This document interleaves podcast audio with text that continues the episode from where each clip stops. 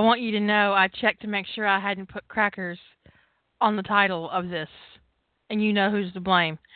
Um, I have a question about um, animal characters on my Ask Me Anything page, and so I copied some of it into uh, the chat room, I mean, into the description. And Kiki asked me this question um, about um, creating animal characters in um, my fiction, and the thing is, is as much as I hammer on the creation of characters um, when it comes to actual people, I am an absolute lazy ass when it comes to the creation of animal characters.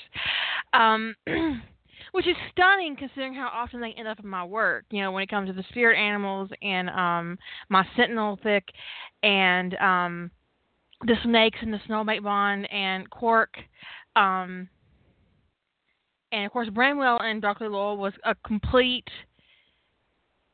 accident. He just he didn't happen on purpose. He wasn't plotted. Um I fucking love Shirley Temple.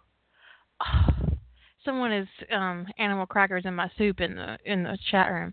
Um I fucking love animal. I, I, I love Shirley Temple.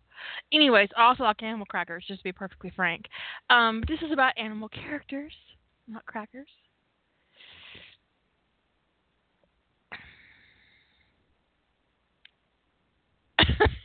I bought some um, teddy bear graham crackers to put in a crust um, of a cheesecake.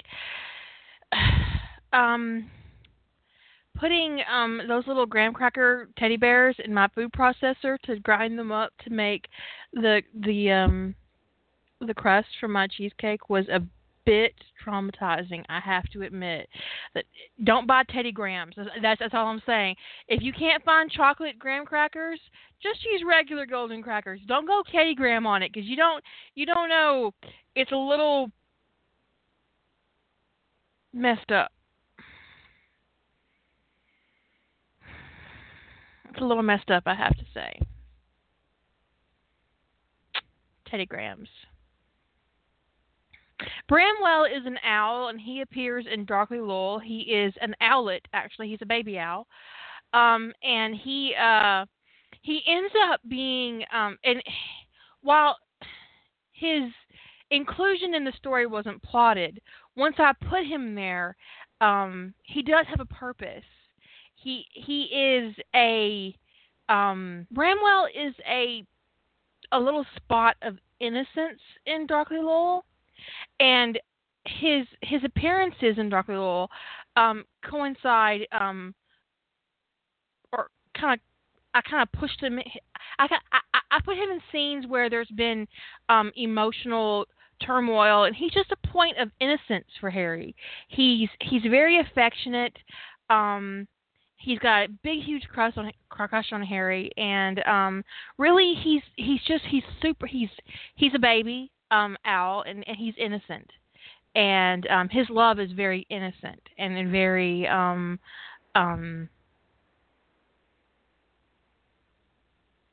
you know. Um, so, uh, but I don't put a lot of effort into creating my characters. And when I read this question, I immediately thought of Vicious, and that's Jilly James's um, um, spirit animal character um, in the series titled Vicious, and I asked her if she wanted to talk about Vicious, and she said yes. Um, so she's going to be on the show as well tonight to talk about Vicious, um, who is um, an ocelot kitten that she has paired with Tony DiNozzo in a Sentinel story. Um, and I, you know, I did Keaton in my um, Tony DiNozzo Steve McGarrett pairing, and um, uh, and Keaton I put a lot of effort. He was always going to be there, so he wasn't um, a spur of the moment character like Bramwell or Quark. Um, Quark was a, was a spur of the moment character because I missed my cat when I wrote it. Um, I developed an allergy to cats that became so, so severe that I couldn't be around them without having an asthma attack. So I had to I had to rehome my cat, and it was really upsetting. And so that that's where Quark came from. Um, but uh, Keaton. Uh, who's named after the actor Buster Keaton. It's a kind of like a little um, nod to Tony's love of movies in canon. Um, I knew he, who he was going into the fic because I needed a spirit animal, and I decided, you know, um, what Keaton would be and how Keaton would react and behave, and how he would um, display emotions for Tony that Tony keeps to himself. So whenever you see Keaton moving around in um, Ascendant, he's really just displaying what Tony is thinking and feeling. Just a mirror. He's um he's um he's mirroring Tony's internal emotional state, and so yeah.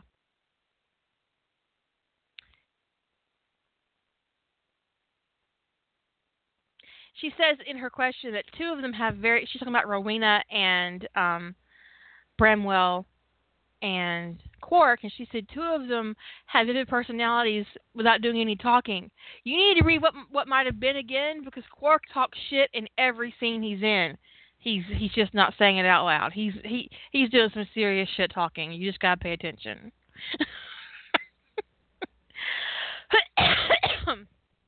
Anyways, I'm gonna put Jillian. on. we're going to talk about um, vicious and character and creating characters, um, animal characters. Did you put a lot of effort into creating vicious? Um, vicious more than more than most.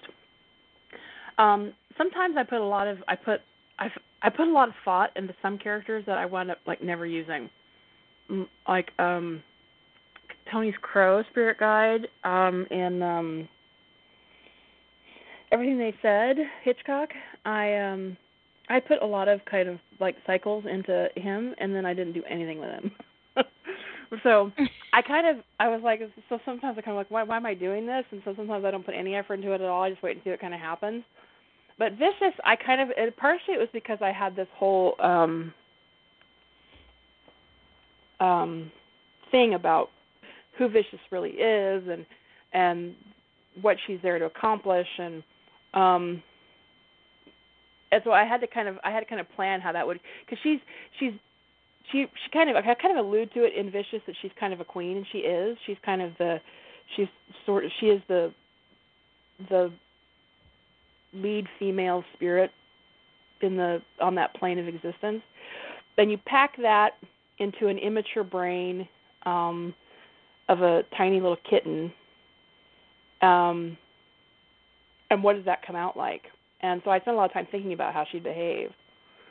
And um so yeah, so I spent a lot of time working on on what her her personality. She's kind of a kind of an odd mix of impulsive and imperious and and bitch um, fight me. and yeah, and and yeah, come on. Let's go. and I dare me. you. Fight me.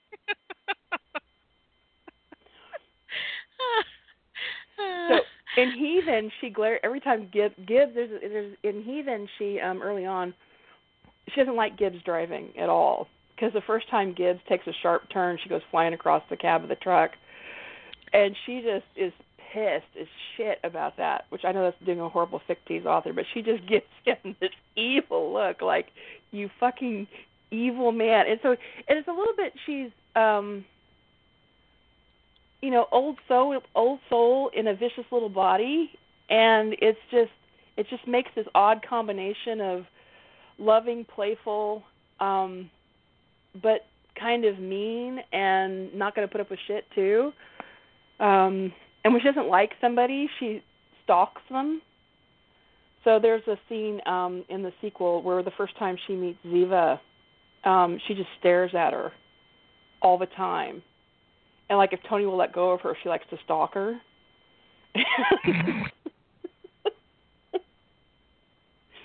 he was like, "Control your cat." Tony's like, "Kiss my ass. She's not my cat. She's my spirit guide. She does what she wants to do." So yeah, so I did put I did put a lot of um thought into what I was going to do with her because of how what's going to happen with her as, as she as she gets older and grows up and um um all the, and all that kind of stuff and how how she's going to evolve across the all across the the arc of the series um so but her I put more work into than most of the um yeah, she definitely Azure says she has this picturing a butt wiggle of doom. She definitely has a little bit of a butt wiggle. Like I'm getting ready to pounce. Here I go. Boom. Um, but a, little bit of her also evolved once I started writing her, because I actually hadn't picked her name um, until I got to that scene, and I just kind of impulsively decided that she was going to go off the rails. Um, I knew she was going to be upset. I because I had plotted the scene where she initially meets the guy who is um he's corrupting other guides and sentinels. Um I had I knew she was going to be upset to be in the in, in the in the um presence of somebody who was using the the the energy that is was responsible that is that she's sort of the guardian of to do something negative with it. I knew she was going to be upset as that's how I plotted it, that she was going to be upset and kind of hard to control. Um, and then when I got to the scene, I just wrote her going just unhinged. And so Tony picks her up, and I hadn't planned this. He picks her up and calls her vicious. And I went, aha, name. And I go, oh, story title. Boom, boom, boom. um, for me, you know, Quark was named after a, uh, a Ferengi, uh, and it, I know I have no excuse for that. But Rowena, I I knew um, going in that she was going to be um, kind of a bridge for Harry and Hermione in the soulmate bond, um, in that um, she she's free to demonstrate his growing emotional attachment to Hermione when he's kind of constrained um just by propriety and you know just not really knowing her well. Um so in a lot of ways when you see Rowena interacting with Hermione she's just um a presentation of of what um Harry wants. He wants to be close to her. He wants to be with her. Um and Rowena is free to be with her. So she does. She does whatever the hell she wants. and so, you know, she she has that freedom to do so. But like I said, and, and, and Bramwell really is just a um he's a spot of innocence in Darkly Loyal, and and maybe even in some ways he's a representation of um the uh of what they lost, that hope mm-hmm. of yeah. and that innocence and um, their childhood, which was destroyed during the first war to begin with. Um, and it's just you know he's just an, he's just a kind of example of that, but he wasn't on purpose. So my animal characters aren't always um, on purpose, and sometimes I plan them, and um, then they don't even like like like you said him with um, uh, what'd you call him? Hitchcock. Yes, don't even end up being any kind of um, presence in the story at all.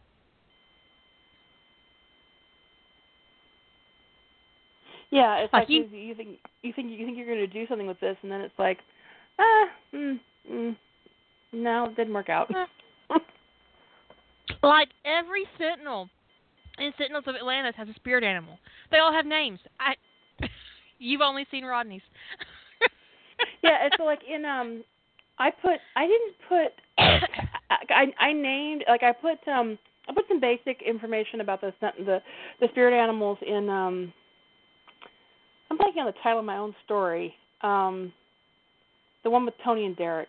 And um they're spirit guides and you barely see you see Tony's a little bit in that story and Derek's like I don't think Derek is ever on camera. Um and I put a little bit more work actually into Derek's spirit guide, and it just never worked out. That his spirit guide, Tony mentions Derek's spirit guide once, um, but it just never worked out. That he worked in the story, and I didn't want to wedge it in, um, wedge in a scene I didn't need to to do something with spirit guide, you know.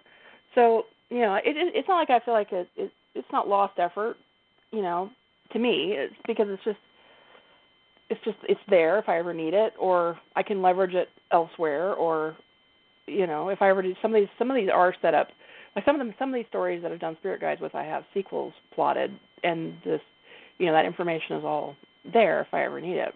So like I didn't do a lot with Hugin and Munin in all your in all your reasons. Um, they were more um, they were there, but I didn't do a lot with them. Um, they were more slated for um, the sequel because that's when they can speak because I have them able to speak to Tony in the in the sequel. So, but but know, spirit animals, whether they're spirit animals, I mean, I I don't think I don't think I've written real animals much, if at all. Um, and mostly the reason why I don't write real animals into um, stories is mostly because I write NCIS. Um, other than Harry Potter, where I tend to write snakes in to the story. But um, the re- reason I don't tend to write um, real animals in with Tony is because I just don't see him having a lifestyle that um, supports that that handles the responsibility of a pet. Uh, I think he would take the responsibility very seriously, and I don't see him being able to meet that respons- the, the burden of that responsibility. Uh, so, I mean, he has a he has a goldfish, and that's about the level of responsibility I feel like he can deal with, with the kind of hours he works. You know. Um, yeah. He could, I mean, if he had a neighbor he really trusted, he could probably have a cat. But you know, it's just it's it's just you know that's why I just I just don't write that complication in um, for him usually or ever I don't think I may have plotted him in one story that he had a cat, but I don't think I ever wrote that story or finished it. But it, it you can do interesting things with animals. So like in um the first story I wrote where animals were a big had a fairly big component was the journey home. Um because the spirit guides were kind of the bridge initially between Tony and Jack. Um um and they and I definitely I, I actually I think I knew more about Tony's spirit guide going in. I don't know why I didn't put much planning into Jack's other than what it would be until I got to that part in the story. And um I got to that part in the story where Jack's spirit guide comes along and I decided he was going to be surly and um um kind of didn't like not like Jack. Um, and that was a spur of the moment decision, and it worked out pretty well. Um, that that Gretzky did not like Jack, kind of even by the end, he wasn't really fond of him. Um, he was really into Tony, but he wasn't particularly fond of Jack. Um, but it that was one where it, early in the story that was how Tony and Jack when they were separated um how Jack was and Jack wasn't aware of it, but that was how he was connecting with Tony was because he was on another planet and he was having a sensory meltdown and um Tony's spirit guide came to him to help him. And so he's touching Tony's spirit guide and he's staying grounded and so that the animals were providing the bridge between them. And then when they were on the spirit plane, when they met on the spirit plane, um that's how Tony recognized that Jack was his his sentinel was that um Gretzky came up and headbutted him. And so it's it's interesting to write animals in a scene. I will say one thing about writing animals, I'm sure that you've had this happen, is when you're writing animals in a scene, you have to keep up with them. You can't just forget that they're there. yeah. I have that problem it, with Vicious more than most because she's tiny and Tony's supposed to be keeping up with her. And honestly, that's why Rowena ends up in Hermione's hair so much. and why they're oh. both capable of being invisible. So the reader never really knows they're in the scene till they reveal themselves, and that way I don't have to worry about it.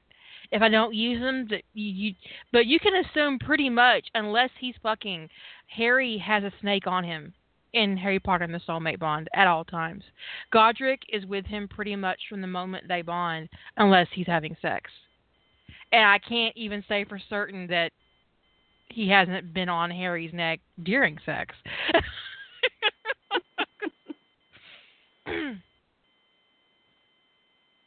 it's just Godric is always there.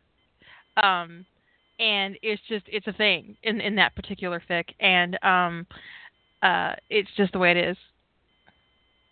But it, because they're invisible, I don't have to worry about them unless I want them to be displayed you know so that was something that i decided early on in that story about how that how i would handle rowena and godric because i knew um i plotted godric in. He he was always going to be there. He um his entrance into the fic is a um it's just a little window into the kind of Parselmouth um that is in the world at large. You know that um, to um, just to kind of wake Hermione up to the to the knowledge that she can't trust every Parselmouth the way she's come to trust Harry, um, and that's how I chose to deliver that lesson.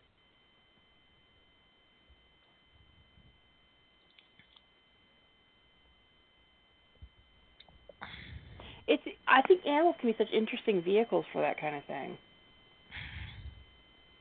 One of my favorite animals is Soren. Um, and he appears very briefly in um, uh,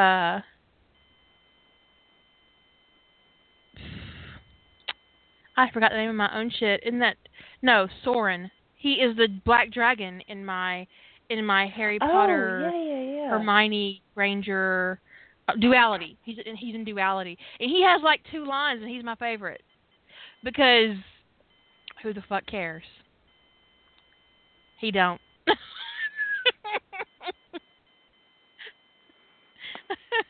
your favorite he's my favorite. favorite. Yeah, he's my favorite. And he has like two lines. Although I am actually terribly fond, I am writing a story called The Black Dragon, um, where Zir spends a great deal of time on Earth as a drake. I mean, that's a miniature dragon, and he is um, uh, invisible most of the time, and he's sarcastic and and vicious, and um, he's kind of guiding Harry through a uh, through uh, a time travel experience where they've gone back in time because that's my favorite trope. Um, and I don't pretend otherwise. And um, you know, he's got a hit list, and he's making Harry kill people. Not making, but encouraging.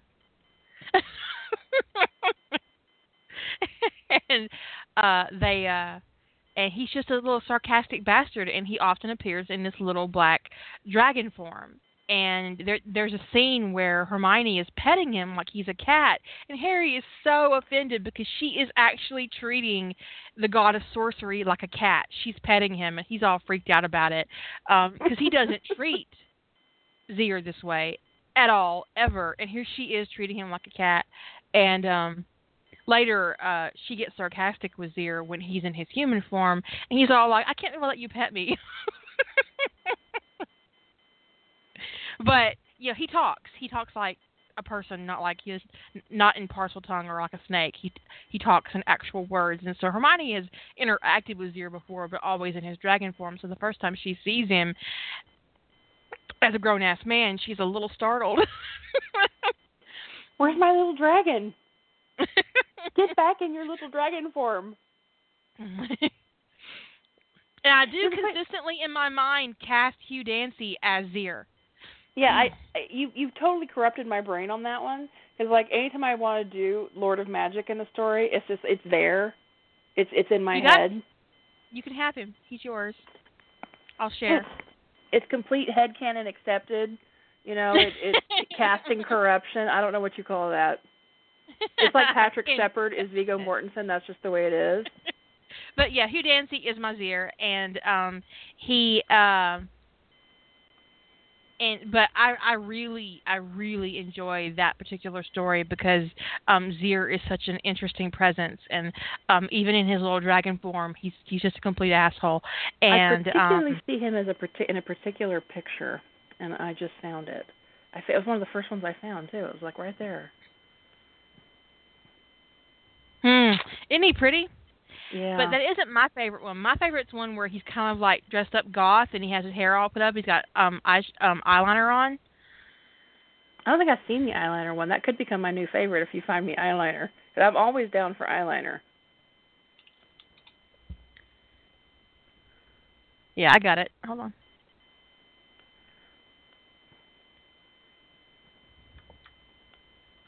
He's kind of all punk and shit. I don't know. I just I like it.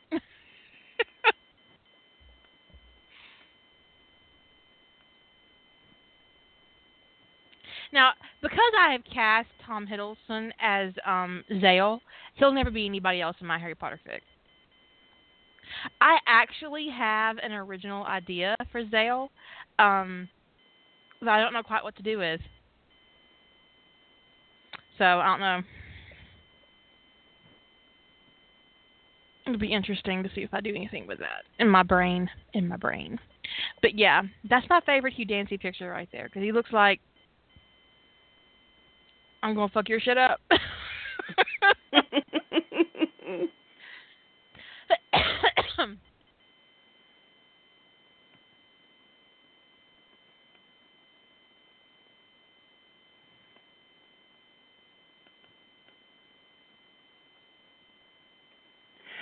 When it comes to funny thing about animals is one of the things I noticed with Vicious, and I had this temptation. I I almost succumbed to it in Vicious, and I I don't I don't think I did, but I might have. I have to go back and look at the finished product to see because sometimes we aren't honest with ourselves about what we did. Um, there's something about writing with animals that there's this, especially if you've worked a lot with them and they have interesting personalities, is to write more with them. And I tend to not want to put scenes in that don't serve a purpose, and yet there's this inclination to want to write more scenes, like just to put the animal in. Um, and so they wind Sometimes up being like the these can kind of overwhelm a story. Yeah. Like, um, what's that story with NCIS where Tony gets a puppy and he ends up being an agent? Um, Agent Zuma. oh yeah, yeah. yeah. Agent- I, I that that's in the that's the bourbon and aspirin verse, right? Yes, and all I remember, I mean, I remember, I obviously remember the story well because I, I I've read it. But Agent Zuma pops right into my brain every single time. That that's what I call that story, Agent Zuma.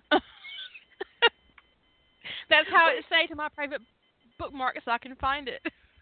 Well, it's a good thing I named Vicious after Vicious because you know I have a feeling that if I had named it something else, it wouldn't have been what We anybody called call it. Vicious. Yeah. Everybody would have called it Vicious anyway. Because I do think sometimes some animals do take over the story. I do think Vicious is one of the times that Vicious would have taken over the story. Um, but she's she's a total scene stealer. Um, I think Bramwell is a scene stealer. Oh, um, he is. And I and I do him to he he's more of a mood lightener because that's a really heavy Every time- story. every time Harry tells him to go back to the Owlery, I'm like, Harry, stop it. Don't be mean to that baby. What's the matter with you?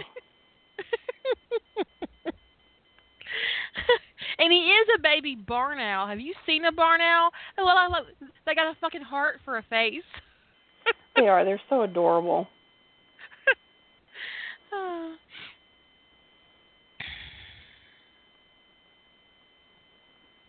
but um, yeah, I chose the barn owl because they're so pretty.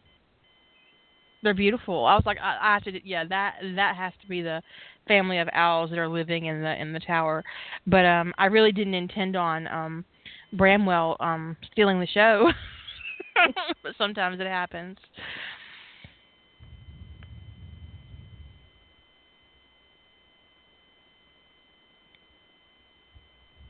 Yeah, because there's this, this there's this kind of this this impulse to um write scenes you don't need to do things sometimes, at least for me, with the animals, um just because they're fun.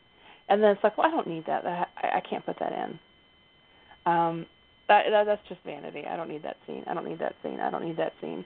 And I think that's probably one of the reasons why I haven't, you know,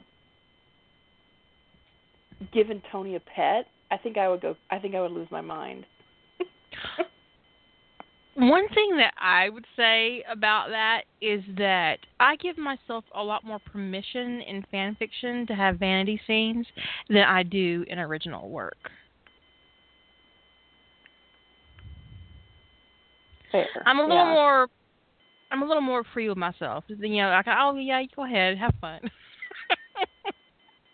that's where that whole ridiculous fic I've got going on in my brain right now, where Harry Potter gets raised by Bilbo Baggins. When I said specifically that I was so mad about there not being enough, there weren't any female characters in the original Hobbit, that I was always going to write Rule 63, Bilbo. Except I turned around and wrote, and I, I was like, okay, can I make this Bella? And I'm like, no, I can't. Uh, Harry gets raised by Bilbo Baggins. That's just that's just what happened. That's his Ada.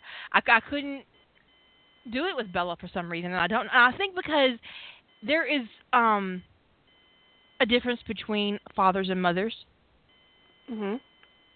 and Bilbo let Harry go back to his original world to follow his destiny. Bella would have been like, hell no. Let me get my shit. if you're going, I'm going with you. but Bilbo let him go because he's a man. You have to you know, do your manly duty thing, you know, like men do. But his if, if if it had been a mom, she'd have been like, "Let me get my shit. Hold on, don't you go without me. I'll fuck you. I'll kick just right there, Harry Potter." you know, and Bilbo slash Bella had to be in Bag End for the quest to take place, and so I, okay, it, it can't be Bella. It it has to be Bilbo, um, because Bella wouldn't let him go by himself.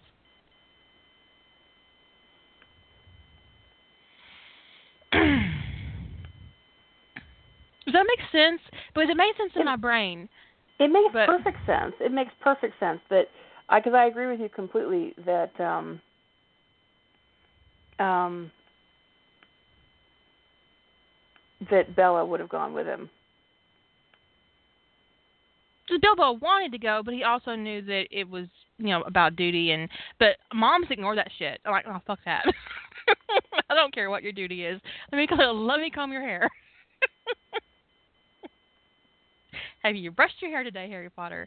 Um, so yeah, there's just a big difference um, between the two, I think, and so um, yeah. Bilbo raised Harry Potter, and now Harry Potter's back in the Middle Earth, and he's kind of pissy and not really on board with Bilbo's bromance with the King of Dwarfs. Like who the fuck are you, dude? There's a scene where he finds out that his his Ada has gone off to get blueberries, and Thorin has gone with him, and he turns to Swollen and says, "What on Middle Earth could they possibly have in common?" and I got so tickled, I had to stop writing. Because he's just so frustrated with the whole idea of, of his of, of his little hobbit father um being romanced by this dwarf. he can't do a damn thing about it because you know they're adults, and it's just it's really it's really getting on his last nerve, and it's just it's it's funny. It amused me to write it. What on Middle Earth could they possibly have in common? That's my idfic. And I didn't even know what idfic was, but now that I ha- that I know, um, I've I've indulged. You found out what it was and then you just jumped right into it. Boom. Cannonball right into idfic.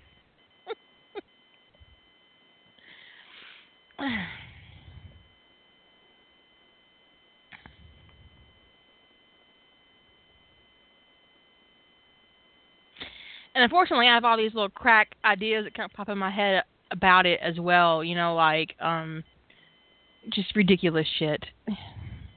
Oh, I did come across a really fascinating premise that the One Ring is actually a Horcrux. Interesting idea, and I made the worst baby no face over that. Well, when when you think about it, and I thought, okay, if he had to kill a magical person to create this, who did he kill? Well, the blue and the green wizard disappeared. That's canon Tolkien right there. No one knows what Mhm. happens to the blue and the green wizard. There's the white and the gray. There was Sauron, and there was Radagast the Brown, and the blue and the green wizards both disappeared.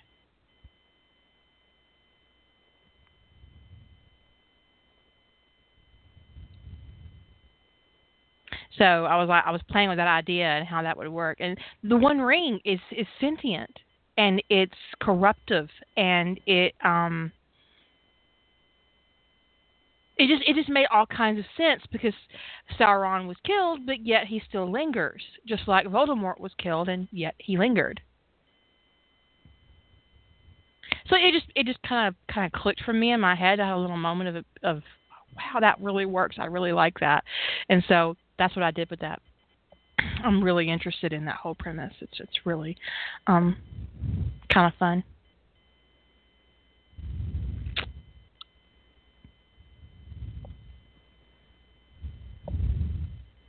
I think it's a fascinating idea.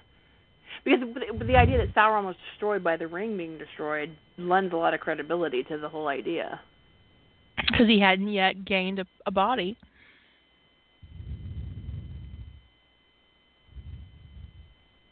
Maybe he didn't have enough magic to gain a body. Because I also came, I also came upon the premise of um, small magics in Middle Earth and um, why the hobbits do what they do and the Dwarves do what they do and the elves is that they they're all a little magical. Not magical enough for a focus or to be a wizard or a witch, but they're all a little magical. It is just really interesting to to kind of play with that in my head and to, to play with that premise. Um, I don't know what I'm going to do with it beyond what what I have done with it. You know, it's just a big one, snark fest. Although I do really enjoy the idea of Harry using that spell on the big Durin statue that McGonagall used on the statues at Hogwarts. Can you see that big statue just stomping on orcs? Wouldn't it be great? That'd be hysterical. Like, hey, dudes, do you mind if I borrow this big guy? I'll put him back. I'll fix him better than new when I get done. He'll have a great time. I'll have a great time. He won't get hurt. I'll fix his nose. uh, sorry. Sorry. it's just amusement. I can't even blame Azure. I'd like to though. I'd like to blame her for my for my crack ideas, but I can't. You can't even blame her for Voldemort's um, three ring circus. I can blame her for Voldemort's three ring circus because that shit wouldn't exist if she hadn't done what she did. That was just self defense. it may have been self defense, but it was not inspiration. all I'm saying is that the other Death Eaters had let Nagini drive the car, they wouldn't have all got killed. It, it just it wasn't too much to ask. I'm just saying. I'm just saying. And Nagini can be a tightrope walker if she wants to be. she can be anything she wants to be. Because the last person who told her no died. She can be a fucking trapeze artist if she wants to be. Don't drop her. I wouldn't want to be her partner. oh, sorry. Are we working with or without probably, a net?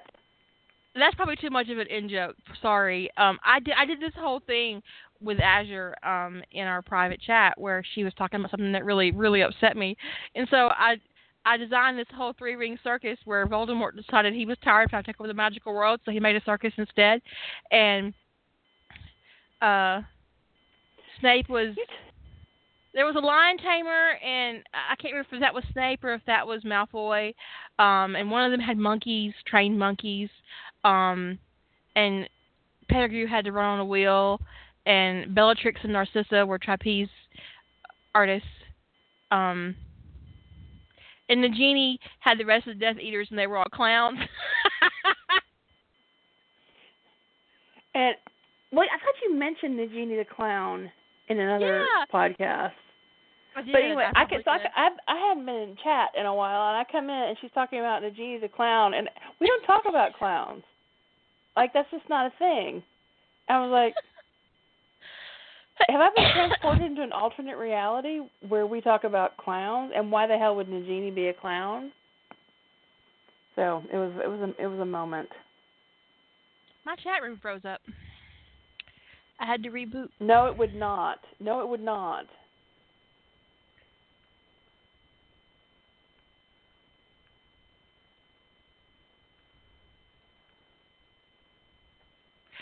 I was like, why is the chat room not moving? I realized that it had actually um frozen up on me, so I missed most of the chat.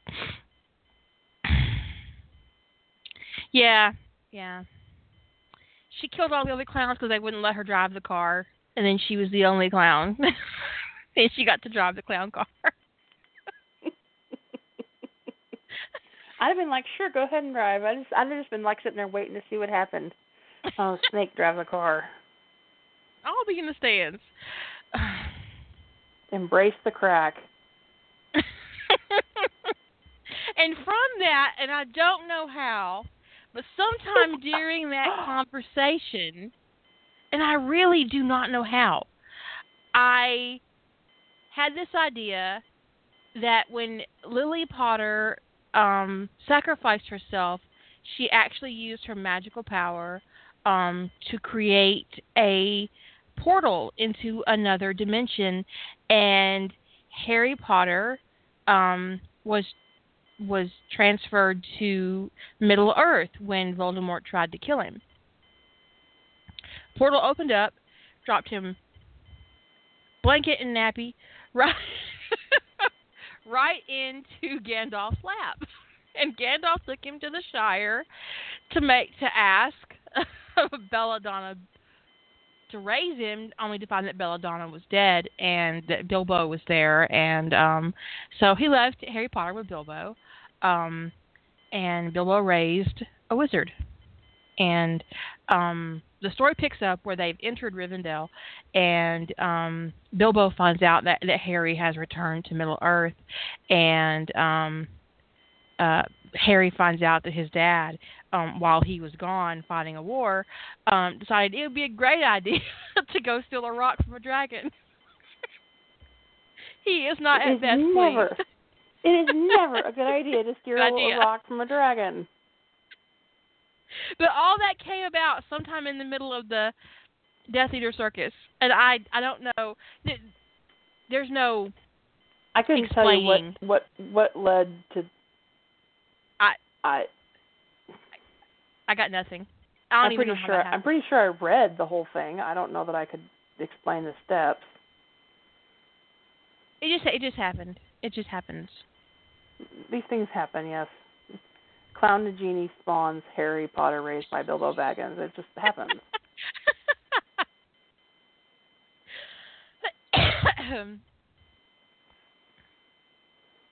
I do like the idea of of um of, of, of Harry being raised by Bilbo in, in the Shire, and um, uh, there's a line where, he, where he's talking about creating a, a ward to protect the Shire from from people, and Thorin said, "I thought they were kind of like you know."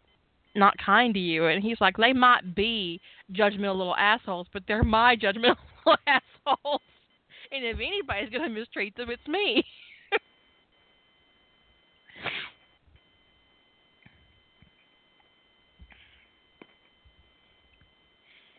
That's right. And if he was going to mistreat you, buddy, it's going to be me. So hold still.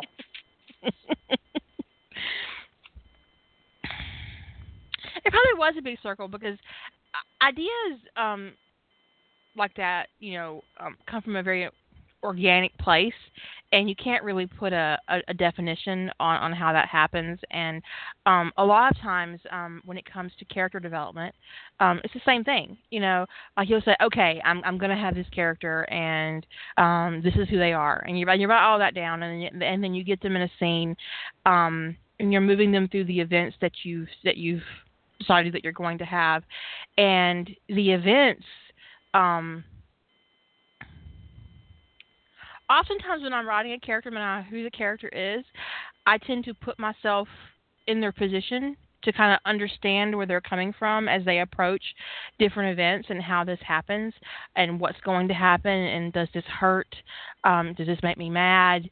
If I was Tony in this situation, how would I react? And no, I'm not saying it's a self insert. There's a difference. This is about empathy. Um, and empathizing with your character and and figuring out what their emotional state state of being would be not e state but state of being would be in in various circumstances and and creating a rational response to to external motivations. And your external motivations are the things that happen to your character outside of their control.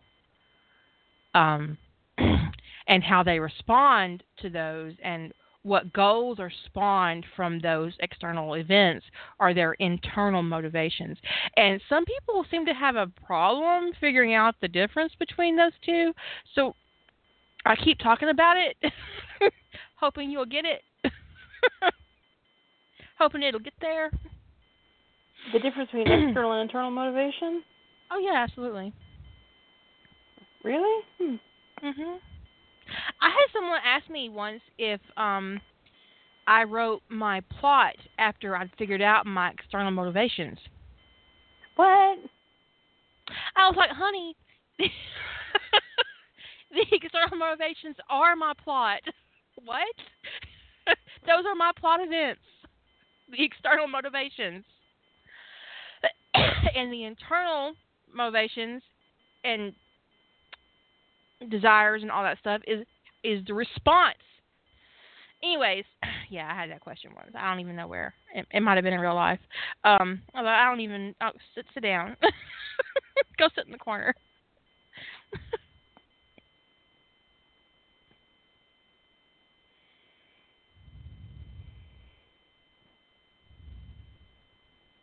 It gave me such a headache.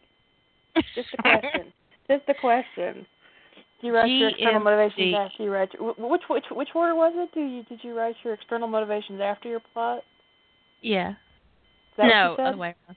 Other way around. Do you write your mo- plot after your Plot external motivations? after.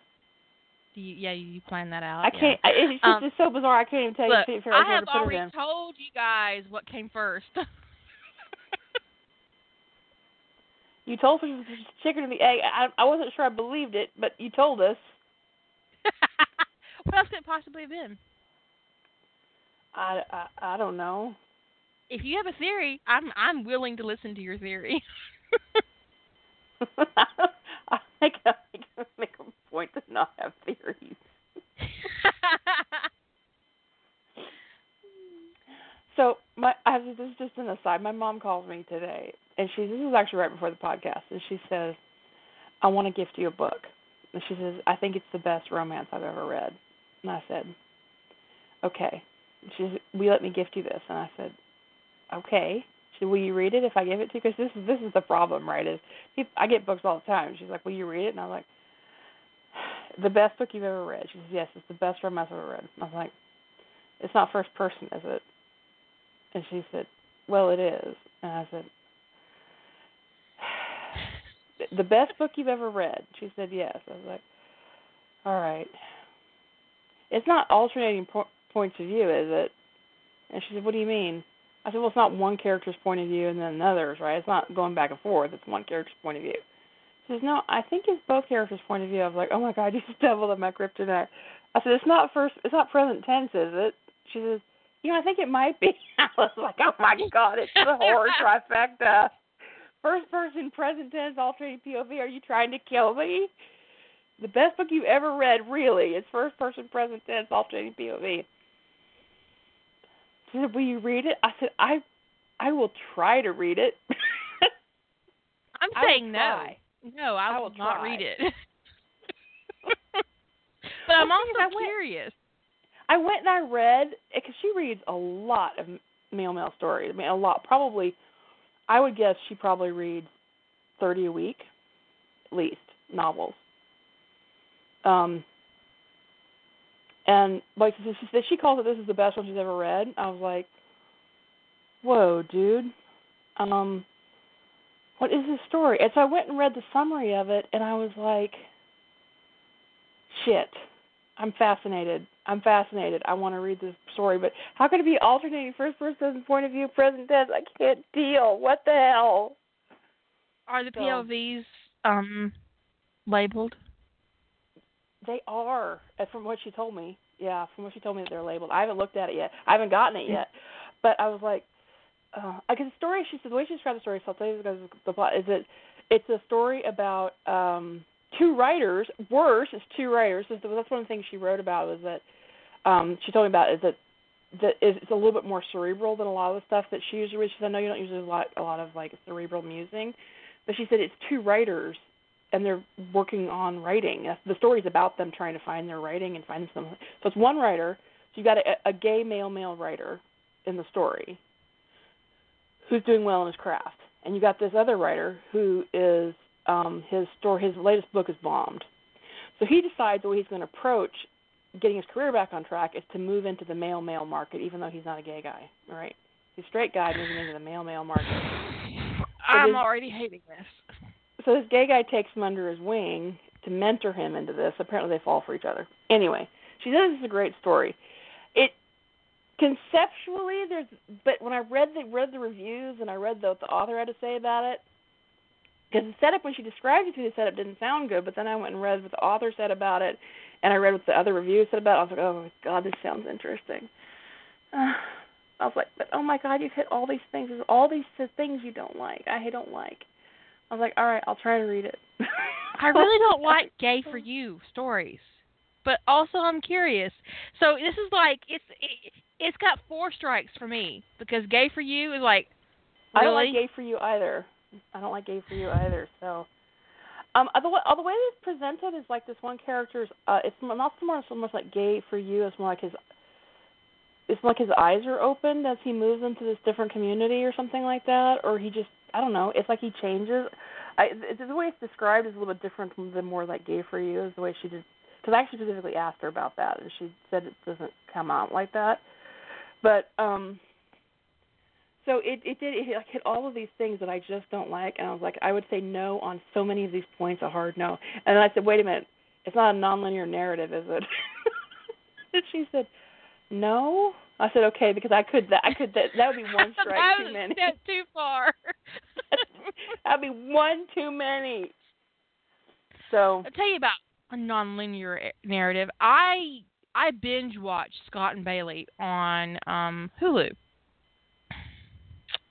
I am really digging the shit out of this story, this this series. Right? It's a basically a British Cagney and Lacey. Anyway, I'm really digging it. I'm all in it. It gets to the fourth season, and the opening scene of the first episode was like, "What happened?" And so she, something happens, and it's really dramatic. And what the fuck is going on? What is this? And then it says, "24 months earlier." And I went, "Fuck me!" An, an episode, but it wasn't just a goddamn episode. It was the entire fucking season. You don't find out the ramifications of that first five minutes of the opening episode of the season until the last fucking episode of the season. But they, but they, but they had me by the short and curlies, girls. I had to find out what happened. But I have to tell you, if the whole, if the series started this way, I would have, I would have never binge watched it because I hate that. I hate a nonlinear. Um, that's why I can't watch Quantico. Yeah, that got- my my got my twitch ultimate just thinking about it. Oh, I see. I would have said that like the trifecta, the tri. I mean, alternating first person point of view is pretty much. I would have said that was my kryptonite.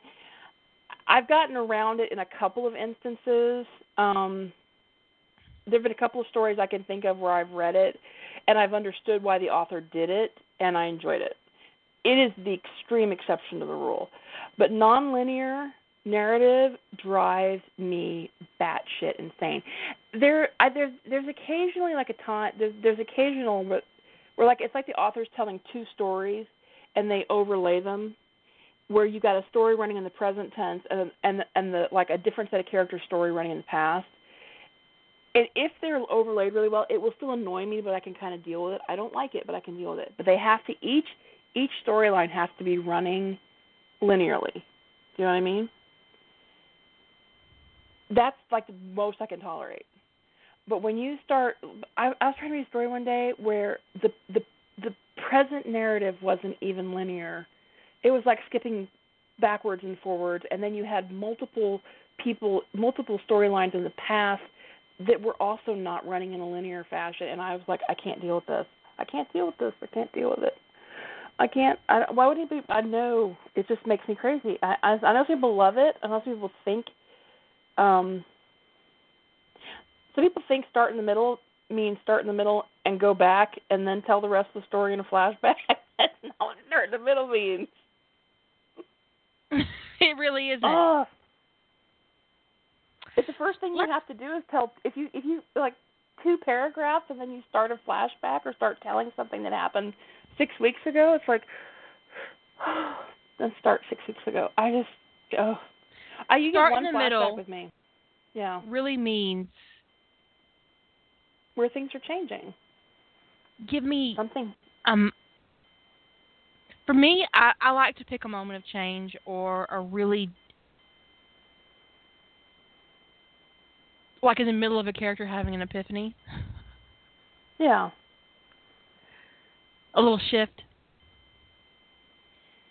always start for me it always is about where something major is about to change for the character. Something it whether it whether it's it- whether it's an emotional thing like you said or it's um somebody's going to die or it's going to be something is there's going to be something something's about to shift. That to me is the middle. Because if you start four and mental the shift- emotional physical. Yeah, something's going to change. If you start four days days before the shift, and you have all these background scenes, and you know that's gonna just, bore the that's just fuck out of your reader people are just sitting there going. People what people are doing is they're sitting there waiting for something to happen, and with every successive scene that happens without anything happening, they're going, "What's happening, and when's it going to happen?" you want to put your reader, reader in a place where they're playing a little bit of catch up but not so catch up they get frustrated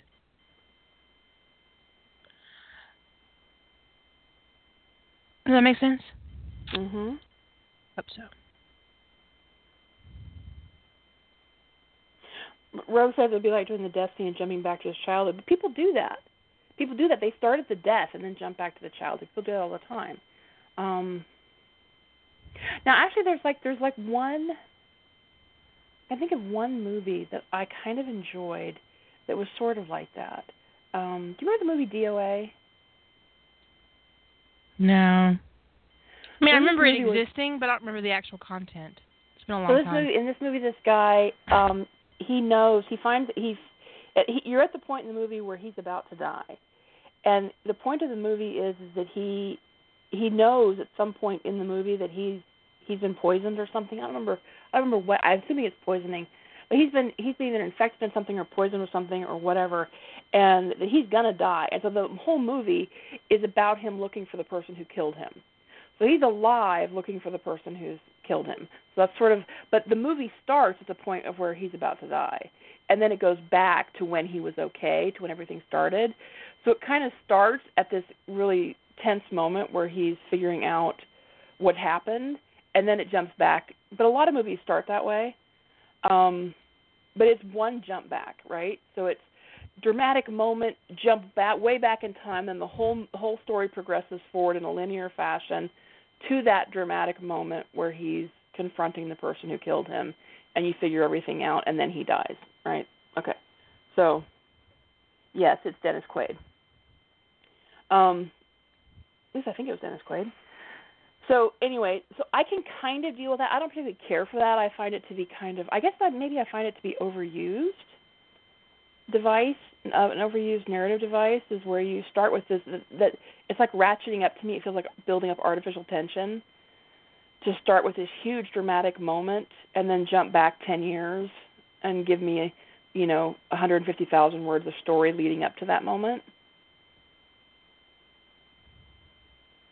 But I can I've seen it. Um and that can kind of deal with that. But the stuff that just skips around just drives me batshit insane. It just, I just, my brain just can't deal with it.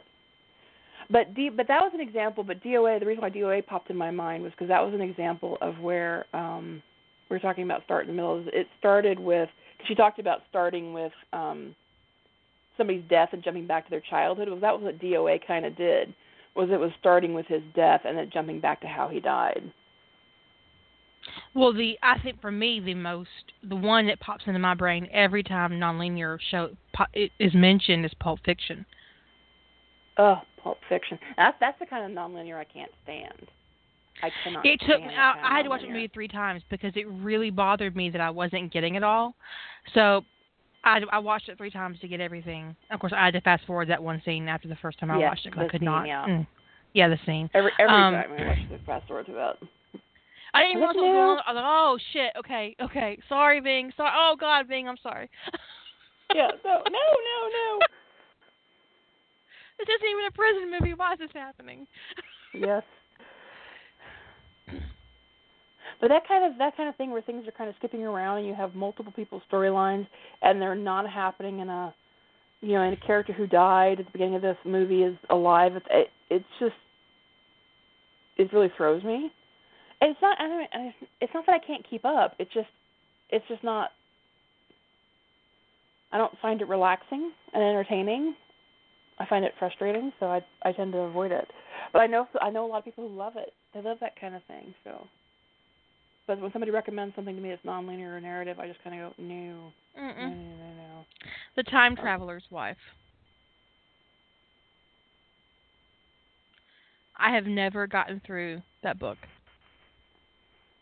Oh, I did really read. I did read a really fascinating AU where um it was a Hobbit one, and Bilbo was the time traveler,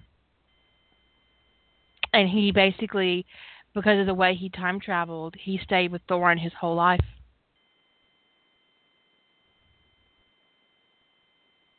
Huh. That's interesting. Um, um, he, I mean, it was at one point he even traveled, um, back to before Smaug um took Erebor. It's really interesting. Um, it's good, and I, I, which is really interesting. I, I was trolling, for, I was trawling for fic, and I was like, oh, okay, I'll check it out because I was, I want something that was complete, and so, but I'd always had a problem with that book and I thought, well, I'm not going to be able to read this, but I'm going to try. And it was really fascinating.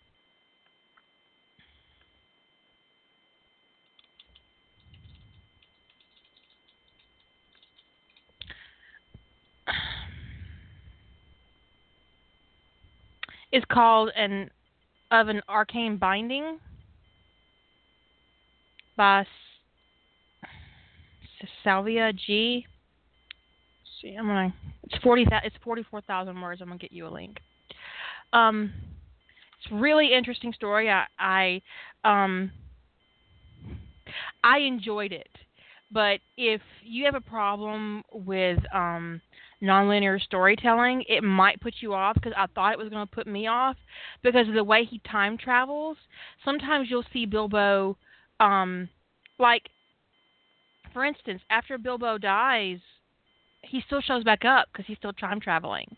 A younger version of him comes forward in time to be with Thorin after the old version of him dies, kind of thing. And so you see Bilbo at all these various ages with Thorin, from a young boy to an old man, and um, and then like Bilbo find like it's just you, you it's interesting. Uh, that's why that's how to put it. Um, but don't feel compelled to read it if if that kind of thing would would put you off. It's it's um, but it is an interesting is an interesting story, and I I, I enjoyed it. Um, but that's something I would normally read because it does have a non say it non chronological nonlinear, non-chronological. It's you know that's how she labeled it because um, the story is pretty straightforward, but Bilbo moves in and out of it in a non-straightforward manner. You know, because he's moving the whole time. He's he's time traveling. Um, it's a very interesting and um, uh, entertaining read. I'm looking at this list of movies that have a nonlinear narrative, and um I'm like, haven't seen it, haven't seen it, haven't seen it, haven't seen that. I'm like, nope, nope, nope. Not like even in movies I avoid it, and the few that I have, I was like, I remember being put off by the nonlinear, the parts of it that were nonlinear. Um, I'm like, just tell, because I remember even when I was young, I'd be like, just tell the story in order.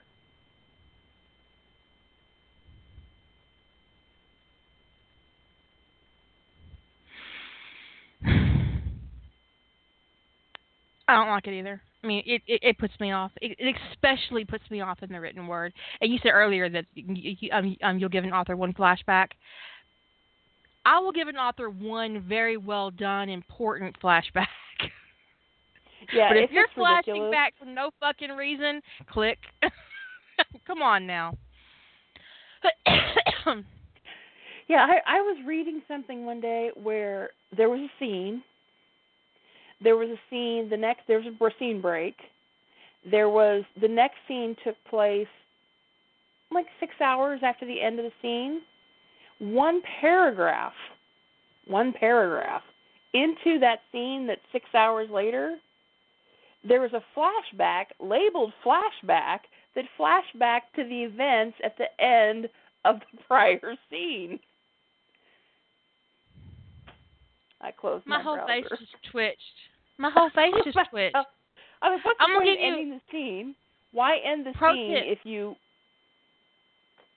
Serious pro tip: If you have to label your flashback flashback, you don't deserve to write a flashback. Yeah, there's that too. And also, But don't use the word scene break to to break a scene. Right. And and this is probably kind of unpopular, but I've always believed it to be true.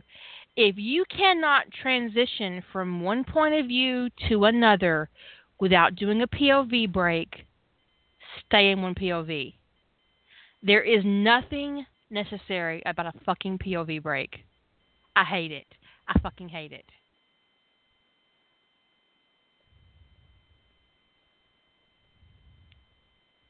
I do. I hate it. It drives me bonkers. Yeah, it's just if you if you have events that you're gonna write in a flashback in the next scene. So if you're that's what's so bizarre about that to me is it, it it'd be like we're we're having a conversation and I'm telling people I'm relaying the conversation. You know, we're you you're doing you you're having the scene and you stop the scene and then in the next scene you have a conver- you have a flashback to the events after the scene you just stopped. Why wouldn't you just continue the scene you were in? It just is. It, it was. It was. It was such a bizarre construction in the narrative to do it that way. Um, and it was like to just to insert this one paragraph of angst of this character angsting about of angsting mightily before flashing back to those events that happened immediately preceding the events we had just read, immediately following the events we had just read. That I just was like, really? I think It that just- awfully, honestly, it, it becomes a moment of author vanity or pretension.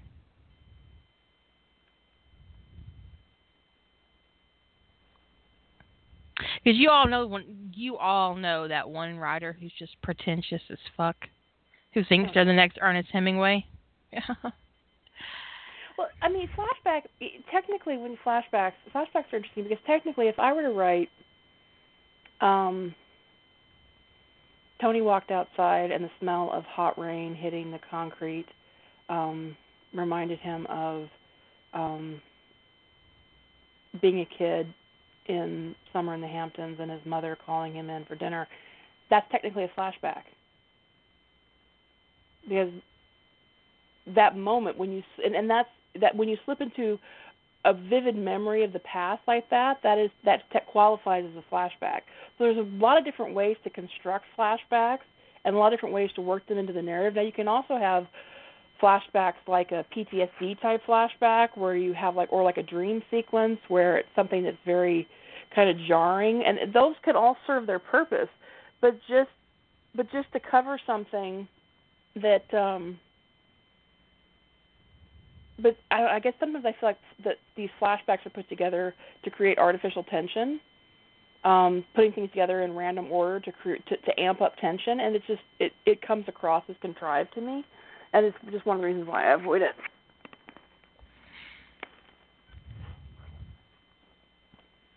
One thing that I found really annoying in myself is when I was constructing Darkly Loyal, because of the way I had it plotted and because I was restricted to a single point of view, I had to use memories of other people, and um, I had the elves harvesting them, and they ended up going into a Pensieve in in a great in a in a, a lot of ways that it was structured the way a flashback would be structured, but I had no choice because I was restricted to that single point of view for the challenge, which I'll never fucking do again.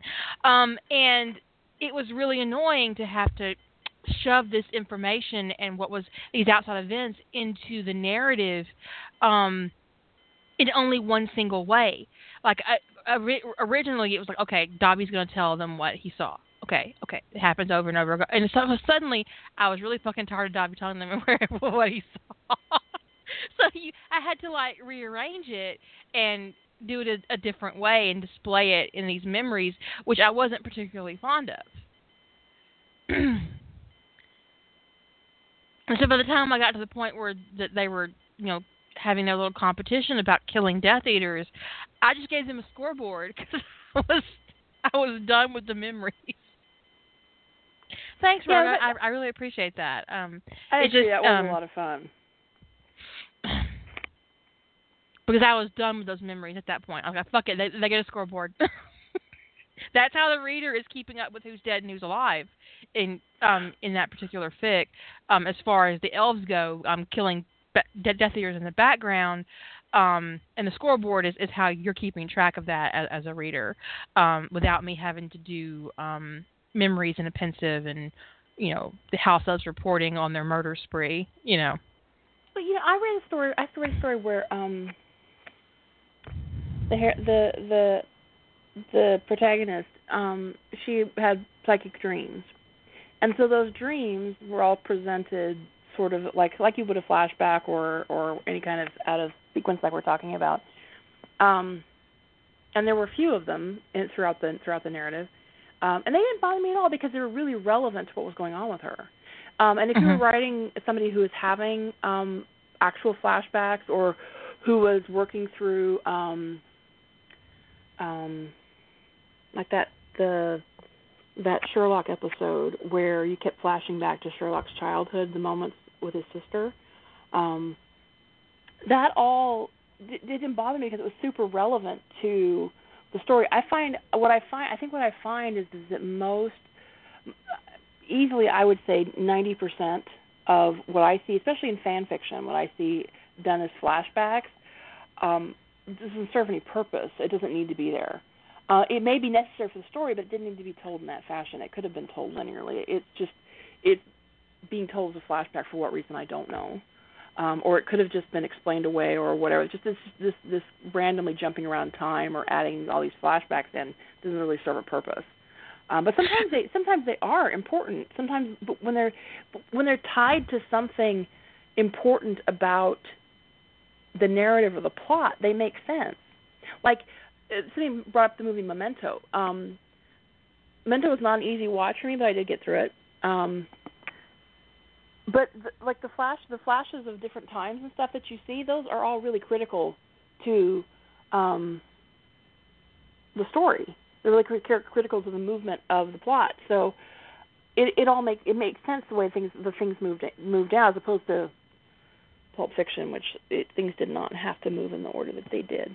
I just stab, that's my story stab. and I'm sticking to it. Oh, you motherfuckers! Um, sorry, that kind of popped right into my head. Uh, the only thing I hate worse than a flashback is being told the same is being given the same scene twice from two different points of view.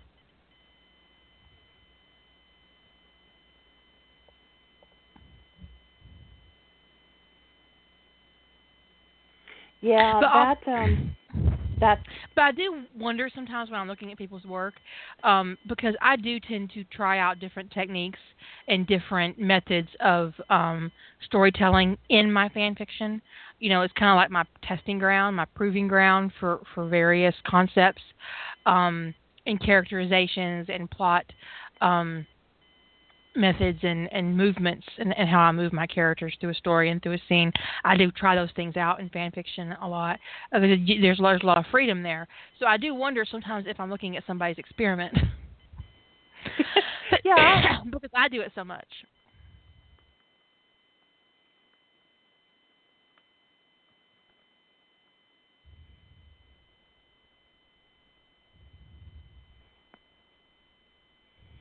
Um, there was um the um the retelling thing. Um, I read a story once where the story is told entirely from one character's point of view, and then the entire story is retold from the other character's point of view. and it really did. I think the author really did an interesting job of having, and that it was like the one exception where I kind of I wasn't mad at it for there being two when normally I would just kind of be like wanting to stab the screen. I, I think Um, I read something like that myself. But no, this is like when the you back to back scenes in the same story, told yeah, from two this- different points. this- I think the author took a different took a different way with it because I think may have been annoyed by that themselves, where instead of trying to juggle that that POV thing, is they said I'm gonna tell the story from this character's point of view, and then I'm gonna tell a story from this other character from the other character in the scene's point of view, and it, it felt it felt like the same story, but you had such a different spin on what was going on that it was really interesting. Um, but but when you there's especially sometimes the doubling is bad enough, but sometimes the half scenes are almost worse. It's like backing up. It's like changing points of view constantly and backing up part way, and there's Mhm, uh, it's just like, oh, please stop. Uh, and I don't get Well- very far usually with stories, you know. So I I don't because um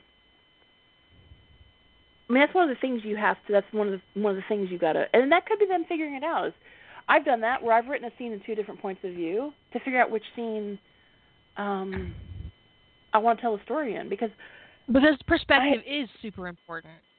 right because I had this blip where I've had this I've had it doesn't happen to me often but sometimes I just stumble on which point of view to tell a story from or tell a scene from or whatever and I'll go and I'll write it and I'll hate it and I can't be able to figure out what's wrong with it and then it'll take me forever to realize it's the point of view.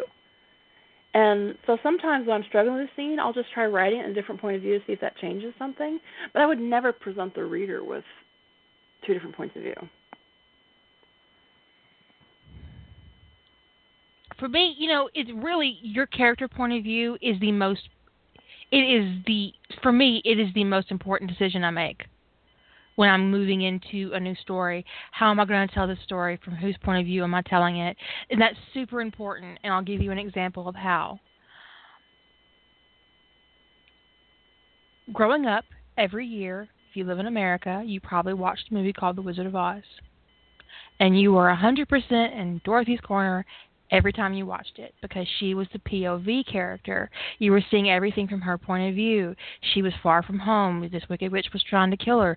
But if you flip it over and you look at it from the wicked witch's point of view, Dorothy invaded Oz, murdered her sister, and stole her inheritance. And took her shoes. Took her sister's Yeah, her shoes right off of her feet. Off her dead body. I'd be like, that little tart took my sister's shoes right off of her dead feet. her magical shoes, no less. Um, so it, it, it's really POV is for me the most important decision I make. How am I going to tell the story? How am I going to? Um, I like the Wicked Witch too. Um, I thought she's a very interesting character, but you know Dorothy is the is the heroine of of the Wizard of Oz, unless you turn it over and, and look at it from a different point of view. Um, and that's important when you're looking at every story because um history is written by the victors um and it really depends on whose pov you're in as to whether or not um or who the bad guy is. Because if harry potter was told from voldemort's point of view harry potter would be the bad guy. And plenty of fan fiction writers have worked on that. voldemort and the boy who lived Actually, people like Voldemort and the boy who wouldn't die. yeah, it would be. Voldemort and the most awesome his Lord diary Voldemort got and the boy who wouldn't die. and how his diary got destroyed. My favorite meme is where it's uh all the books told from Draco's point of view, and my favorite one is Draco Malfoy and Hagrid's stupid chicken.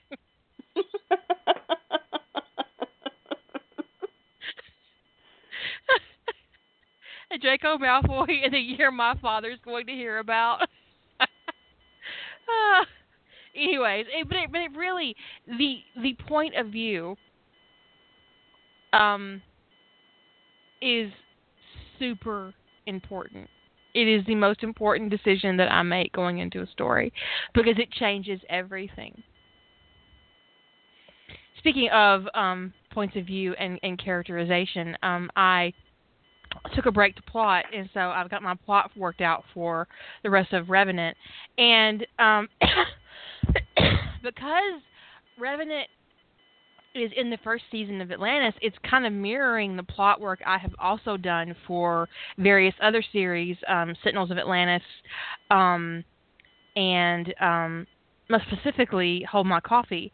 And I was thinking about the episode where they find old Elizabeth. And I was trying to decide how that would work out in Hold My Coffee because um, I hadn't plotted past the Stargate. And I realized it wouldn't be Elizabeth it would be Meredith. And so I'm trying to figure out where they would find her, and then I realized she wouldn't have waited for them to find her. She knows when they're coming. Meredith is going to be standing there right in the right there in the gate room when they get there, or she's oh, going to yeah. come into the gate room as they get there, because she's not Elizabeth Weir, and she would know exactly what to do and how to do it and how to get there, and um I I was thinking about how that would have happened and and how she would have ended up in back in time and that. And I realized that you know, of course John would have still been the pilot and John would have died, and here is this version of Meredith who spent ten thousand years in um in stasis, and um to make sure that that he doesn't die again, um and she's there and she's waiting on them to arrive, and so um Just, and I'm, I made myself cry. That's just, terrible. Just working through that plot, I'm, I'm, I made myself cry because this this is this is a version of Meredith who basically had John die in her arms, and now she's going to turn around and do it in his.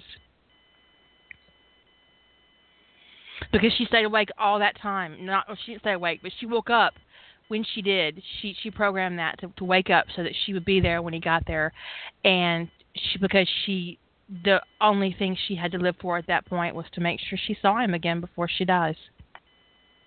And so I, I I got really upset and I cried, and my husband comes in at this very at that very moment, and he was like, "What is going on with you?" I said, "Meredith's gonna die."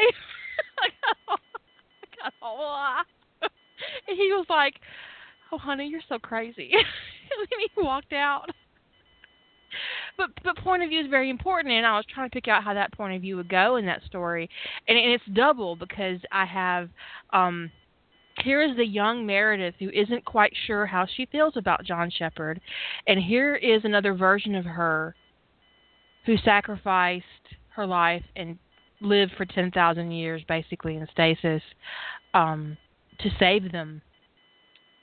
And this version of Meredith is not confused about how she feels because she's already lost John. She lost her John, and um, she knows how that felt. That that devastation that was there, and and she, um, everything she did from that moment on was to make sure that it didn't happen again. Um, and uh, it's just it was it was really really difficult to plot. fuck it, I should have stayed right there with the Stargate. but I don't know how Ouch. I'm going to approach that in Revenant. If if I'm if I'm even going to bring it up in Revenant, I haven't decided. Um, but it was just really. Um, I was just trying to figure out because because when you change the characters like the way I have in Hold My Coffee, it, it changes everything. And that version of Elizabeth Weir, um, in the canon versions of events, John takes Elizabeth in the jumper and he leaves McKay behind to die. McKay drowns in the city. But that's what happened in the canon version of Stargate. Um, he tr- he tried he died trying to save the city. Well, in Hold My Coffee, there is no single fucking way that John would have left Meredith in that gate room. So what happens um, from that point forward? What happens?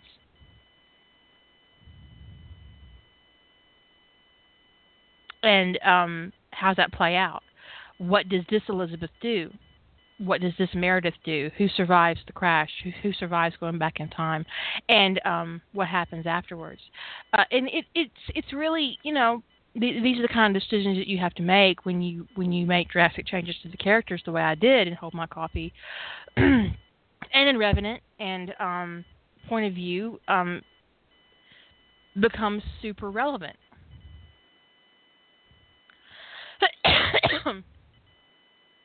is um, is Zelenka there too? Because I put Zelenka in the in the gate room that he made Meredith get on the jumper, and he stayed behind in the gate room to, to try to save it. So that's good that, that that's like a complete reversal. I, I like that because I, I wasn't sure, and I didn't want to go back and watch the episode, but, but I probably would have, or at least look, or at least looked up the um transcript before I started writing that particular um, episode of um, Hold My Coffee. But it's you know it's how you make those decisions and how you. Um, I'm sorry, San. I didn't mean to make you cry. Uh, it's it's really important because this is um, how would this work and who would do it and and what POV am I going to write it in and how's John going to feel watching um,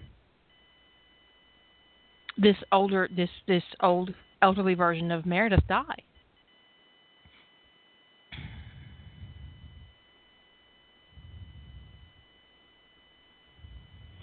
Wow. Damn. I know, right?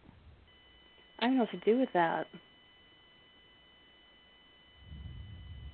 Well, man, I kind of want to put, like, give John a big hug, and it's just.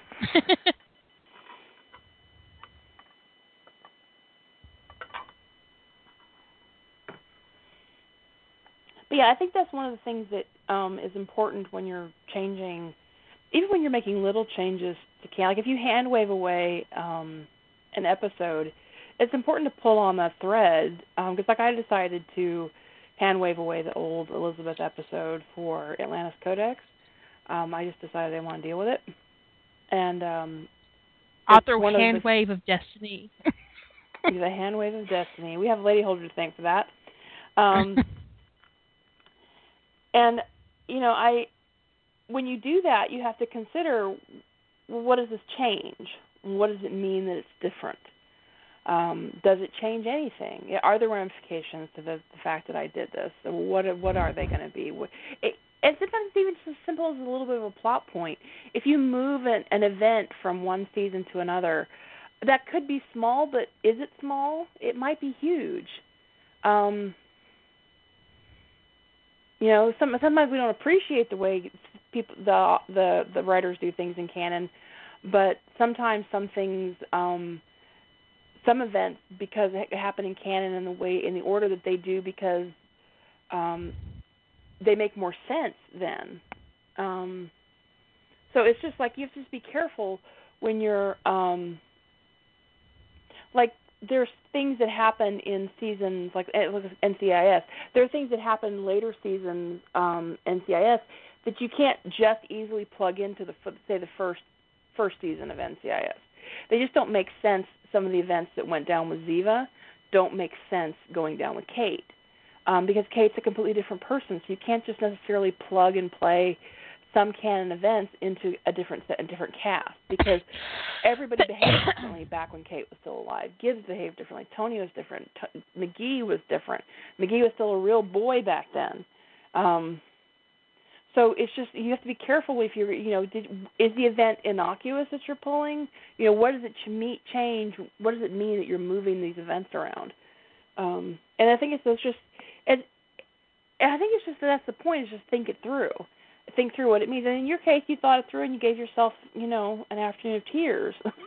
and then all I did. Of us. It was terrible.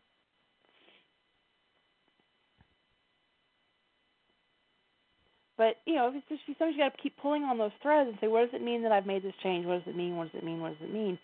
And what does that ripple out like? What does it look like? And that's just applying. You know, we just that's that's just working on that suspension of disbelief thing. Um, because I mean, no, well, there nobody was that has moment to. where I was thinking to myself, "Oh my God, this version of Elizabeth would not have done that. No, she, she would not have. She would have gone back to Earth with the with the rest of the ancients. She wouldn't have stayed behind to save the city. No, not at all.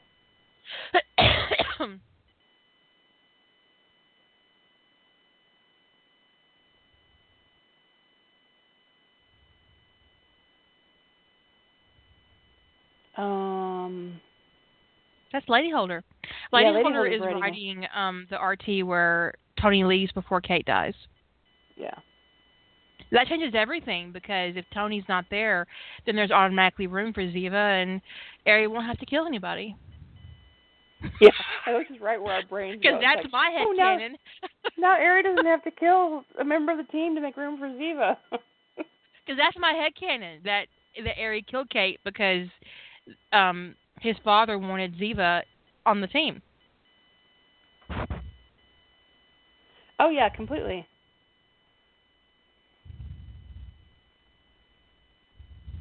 That um I now my head canon is that Ziva wanted Tony killed. Um but Ari had a a boner for making Gibbs mad and thought it would hurt to, more to kill a woman, so he killed Kate. I have to. I Although I could also see Ziva not wanting the female competition. yeah, and seeing, okay, I can control him with his daddy complex, and I can control him with his dick complex. I can control him with his nerd complex. I can't control her. Yeah. She has to go.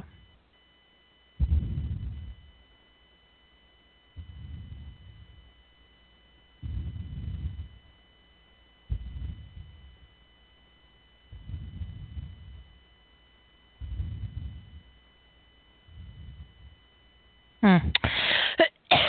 that really annoys me now that I've thought about it.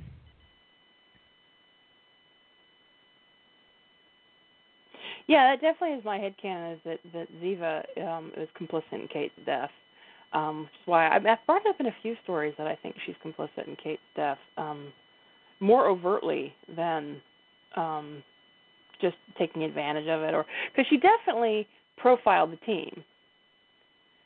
Um, but I think I think it's pretty clear that um, she was too poised to leave Mossad. Um, for that not to have been in the works before. And she was sent there to kill Ari, so she knew she was joining that team. So I felt like she set that whole thing up. I mean, always thought that that, she- the writers set that up on NCIS and then just dropped it, just dropped that thread. That it was already that they were threading that into the plot of the episodes, and then they dropped it. Probably based on how Ziva's character was received by the majority of the fan base at the time. Because a lot of people like Ziva. I don't understand it, but they did. But if Ziva hadn't been well received by the audience and the ratings had took a spike, then I think we would have seen that that thread being pulled. Yeah. Yeah, I agree. Now I have um someone mentioned that there well, actually I won't tell somebody's plot bunny on the air, that's really rude. But um in Heathen, um I have um Gibbs is a, a sentinel of course. Um so the whole Ari thing never happened. Ziva joined the team when Jenny became um the director just because Jenny owed her a favor. Um, but the whole Ari thing never went down because Gibbs is a sentinel who had his territory invaded by he killed him. Gibbs snapped his neck right in front of Kate. And Kate is angry with Gibbs and has never forgiven him for killing Ari. So Kate is on the team and she's a little hostile to Gibbs after all this time still um, at the start of the story, at the start of Heathen, because um, she feels like Gibbs um, kind of kills without remorse, which he does, and he's a sentinel. They don't have a lot of remorse about killing people who are threatening their tribe. Um, and Ari was threatening his tribe, so he killed him um, right in front of Kate. So that's a Black um, and white. I really appreciate that. I'm looking forward to this read. so it was a very black and white thing. So, so Gibbs is explaining that the, he's explaining to Tony the tension between Gibbs and Kate is because um, Gibbs killed Ari. Um, and Tony thinks it's ridiculously naive that Kate would have thought that Gibbs wouldn't have killed Ari. Um, but so that I just I just dealt with because I was thinking because cause when you because when you take Tony out of the equation of NCIS, you take Tony off of Gibbs' team, nobody's alive. Everybody's dead. Okay, McGee, Kate dead, Gibbs dead. Everybody's dead. Tony saved basically everybody on that team at one point or another. Um, so I had to figure out. So and the big the big threat we do Kate and McGee is Ari and my way of dealing with the fact I didn't want them both to be dead in vicious and heathen, but I wanted them to be. And, and McGee's not an agent um, in heathen um, because he didn't have Tony to to sort of soften him or harden him up and get him into being a. He didn't make he didn't make agent under. He's an analyst. That's the way I wrote it. Um, but he's on the team, but he works as an analyst, and he he's sort of part time in cybercrime. Um, but the way I, the way I dealt dealt with the fact that Tony was on the team to save them all from Ari was to have Gibbs kill Ari the moment Gibbs met him, as opposed to having that whole Moby Dick thing get drawn out for a season and a half.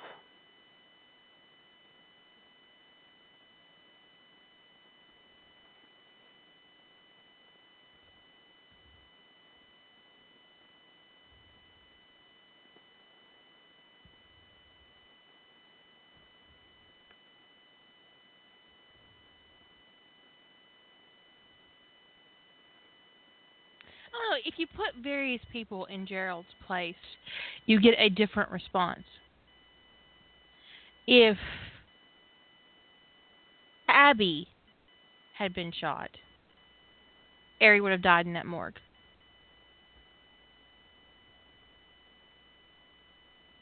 In canon. Yeah. If Ducky had been shot, but they shot Gerald, who was a you know a minor character. Um, but if he had shot Ducky or Abby, he'd be dead.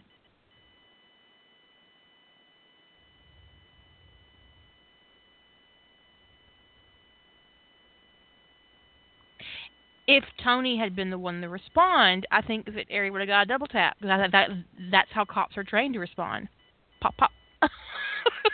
you know? Mhm. Because Gibbs isn't trained as a cop.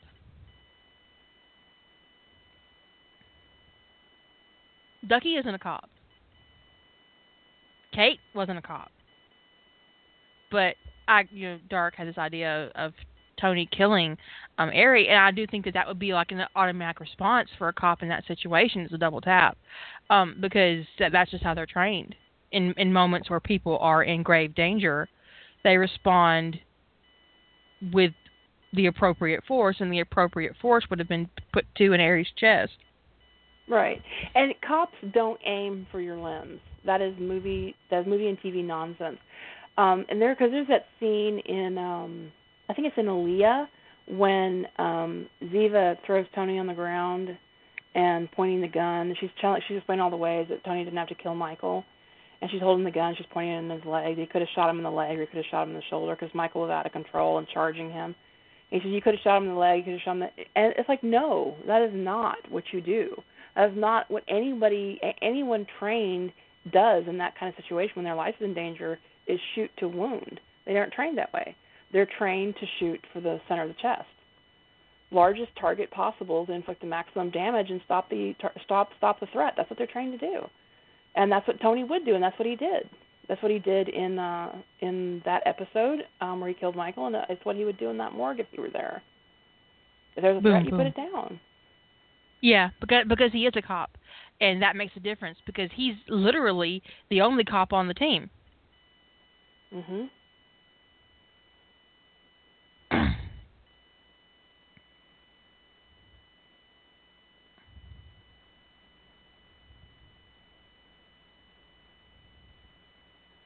Yeah, because Michael was a stone cold killer. I mean, there was no doubt. I mean, it was it, it was him or Tony. So I do think it's appropriate. Shoot him in the leg. What you don't shoot? okay, I'll shoot you in the leg. Sure. Yeah, as a whole, that whole Ziva Ziva having that whole discussion. It wasn't a discussion. She was having a tantrum all over Tony about, um, you know, you could have shot him in the leg. It was like, no, he couldn't. What are you talking about? He was going to. Ki- Tony was lucky, even though because Tony was. I mean, they, the writers had a moment where they went, you cannot put Tony against the Kidon assassin and have Tony come out of it alive. So we're going to have to make Michael drunk. We've got to level the odds a little bit, and that's how we're going to do it. Is we're going to level we're going to level the odds. We're going to make Michael a little. We're going to make we're going to make Tony a little bit lucky, and we're going to make Michael drunk, and that's going to even things out enough that that it's plausible that Tony's going to come out of this alive. Um, and so they worked they suspended your disbelief so that you you bought it, and I did. I bought the scene. I bought what happened. But what I didn't buy was Ziva going, "You could have shot him in the leg." No, what? A crazed No. man who's trying, with all that training, who's trained to assassinate people, is trying to kill him, has broken his arm, and he can shoot him in the leg. In a yes, high Sarah, you situation? didn't have to crush the Terminator's skull. Right. you could have just pressed him till he couldn't move. Yeah, Mike, Michael had a right? big piece of glass sticking out of him. He got right up off the ground and came right at Tony.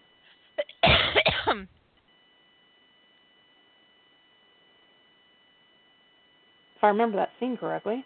But anyway, it's Yes, just it was it does reveal a lot about Ziva's character um and and how they wrote her is that she was deeply unqualified to be in law enforcement. yeah. We knew that from the moment she fired that weapon in the In the in, in the metal box. shipping container. Yeah. This is not a woman who's had any kind of gun training.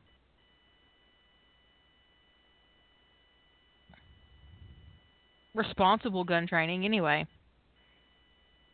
Which is really infuriating is they would write a woman who is Mossad, um, who's supposed to be um, very proficient, in such an in fucking, incompetent way. That's just really what? That, that, that they would even write that. And, she, and even before she was in the box, she didn't hit anything. That was one of the things that came up in the episode. Was is that Tony was the only one who hit anybody. All that bu- bullets flying is that Ziva missed everybody she shot at. It's really now that I think about it, that is really fucking annoying that they would write her so incompetent with a weapon when she's supposed to be Mossad. Yeah. My eyes twitching. Fuck you, NCIS writers.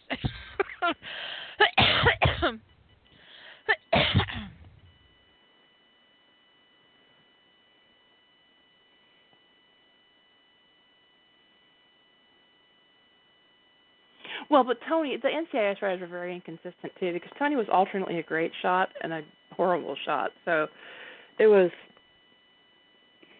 it was, it was weird. I mean, there's multiple, multiple. Anytime there's a firefight, Tony was usually a good shot. The in Requiem when he saves Gibbs' life. I mean, at a run, he filed, he he emptied his clip and killed all those guys. Some of them headshots while running. That's impressive marksmanship. Um, and then um in boxed in he's the one he he he hit he's the one the only one who hit any of the terrorists when they were running for cover into that firing pretty much blindly running into that box so he's a good shot and yet whenever they're on the firing range he never managed to hit anything which i think which is why which is why fan fiction writers tend to assume we see these inconsistencies and assume that he's missing on purpose on the range rather than getting lucky in the field because the thing those is, options, is he right? can't always miss on the range because he has to qualify in order Right. to carry a weapon. So he's playing it up for an audience, Kate, McGee, Ziva, whoever. But he has to actually qualify to carry a fucking weapon. Which means he's perfectly capable of hitting a target on the range. He just doesn't do it in front of anybody. Right, which is kind of where the direction fan fiction writers go. That he's doing it on purpose to placate the egos of the newbies, and it, that establishes something about Tony's character, right? It tells you something about him if that's the direction, if that's how you interpret it. And it's kind of become um, well accepted fanon that, that that's the way he is, even though there's not a lot in canon that supports that.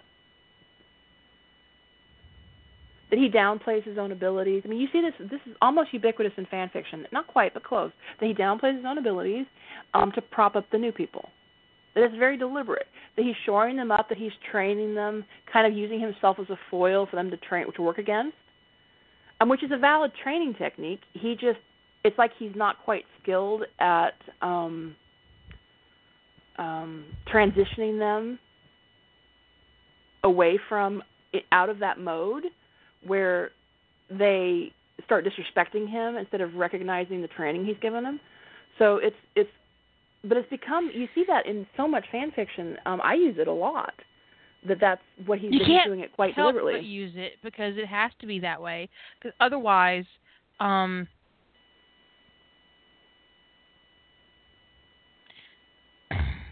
doesn't make any sense. Because if Tony isn't that way, then Gibbs is an incompetent bastard. Not just a bastard, but an incompetent one. Yes. So we've made it. we've we've created in fanfiction we've created this narrative about Tony that a large percentage of us accepted and used that explain that fits the facts um, that we have. Um, he has to have a degree because of his job. He can't be in this particular job without this much experience and this degree or a degree at this level. You know, these things have to have happened um, in reality for him to be where he is. Right. So we we've created this explanation for the why what Tony's doing and why he acts the way he acts, and that he's not quite the bozo that he pretends to be, and that he's deflecting or he's doing a lot of this stuff deliberately. That it's carefully constructed to, um, you know, either give them the place on the team or let the help help them. Um, in McGee's case, we usually use the foil that he's the foil for McGee to be able to toughen up against, to be able to stand up to Gibbs. If he can t- stand up to Tony, then he can stand up to Gibbs he's kind of transitioning, you know, McGee into being able to get tougher. So it, it's all it's all it's it's uh it's all makes a lot of sense. So that's why we do it um, because it makes more sense than what we're getting in the show.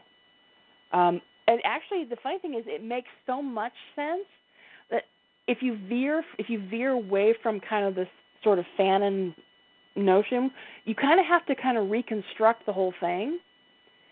And then you got to put a lot of you. Then you really need. You can't just you can't just pick and choose. You know, you can't just pick up all the square pegs and try to put them and put them all. You've got all round holes. You know, you just it, you it just doesn't work that way. You, if you if you're going to reconstruct, you've got to reconstruct. While we're on the point of point of view and animal characters, and rational behavior and logical structure in your story. It is like literally 99% of the time a bad idea to give your animal a POV. Yes. Sometimes it's amusing. I really I really enjoyed that one chapter of um Bourbon and Aspirin universe where it's Zuma's POV. I really enjoyed it but it was basically outside the the main thrust of her narrative. It, it wasn't um, part of her plot. It was just a little side vanity thing, you know. And I would do that too. Um, even a Yeah, um, um, even a side demon, story. Yeah. yeah, it is a side story. Um, um, even a daemon in like a Dark Materials crossover, I would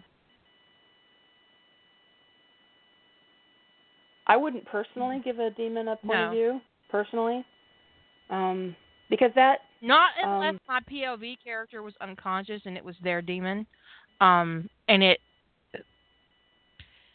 there was a thrusting of a plot point there. Like if I if I have to do this, this, and this, my my character is injured. Like, um, like when Tony's knocked unconscious um, and he's hurt in um, Ascendant, and Keaton comes for Gibbs. That that scene is in Gibbs' POV. Um,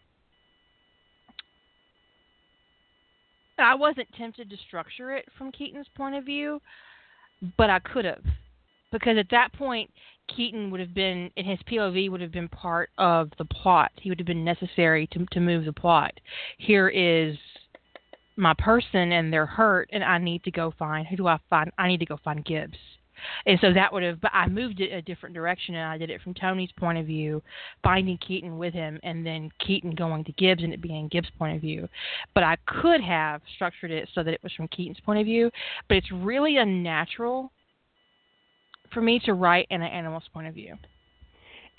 And for for me, the, the issue I have with the animal point of view most of the time um, is that the only about the only time when I'm okay with it, and I've been okay with it in a story where I just kind of where it didn't even if I well sometimes I'm entertained by it, but I it, I it's, the problems that still jump out at me. Um, because I haven't read the the sort of the omake that you're talking about in the Bourbon and Aspirin universe. So I have I don't have any. Yeah, it's a novelty little story, and I I don't mean that um vanity be, to be an insult at all. I don't mean it to be an insult at all. I am I am all about sometimes writing a vanity scene just just to amuse myself, and that's what I think that little Zuma fic is. It's just an amusement for the author, um, which it is, and it's adorable. Yeah, when you're but, writing, if if someone is truly writing an omniscient POV, you can include more of the animal. You're not in the animal's POV because you're in an omniscient POV, and this is one of the things that's why I think people don't understand omniscient POV. Um, but you can get more of the animal. You can even you could even include animal thoughts if you're writing in an omniscient point of view.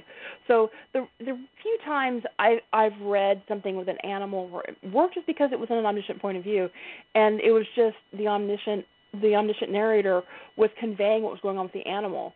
Um, it was just like a side you know just a side note, and the cat was this about what her owner was doing, and it made perfect sense because the omniscient narrator knows everything, including what's going on with the animals. So it's fine. Um, but, but I hate most that people, Most people don't know how to write an omniscient narrator. Most people just head hop, and what you're doing then is head hopping into an animal, and it is very difficult. So, so what most people do is when they're writing third person limited, and they're writing an animal's point of view, and there is just no narrative for me that reads right for an animal. I'm like, no, no. I read a story once that has a has a brief period, and the author did a pretty good job of scaling down their language um, to write a hellhound.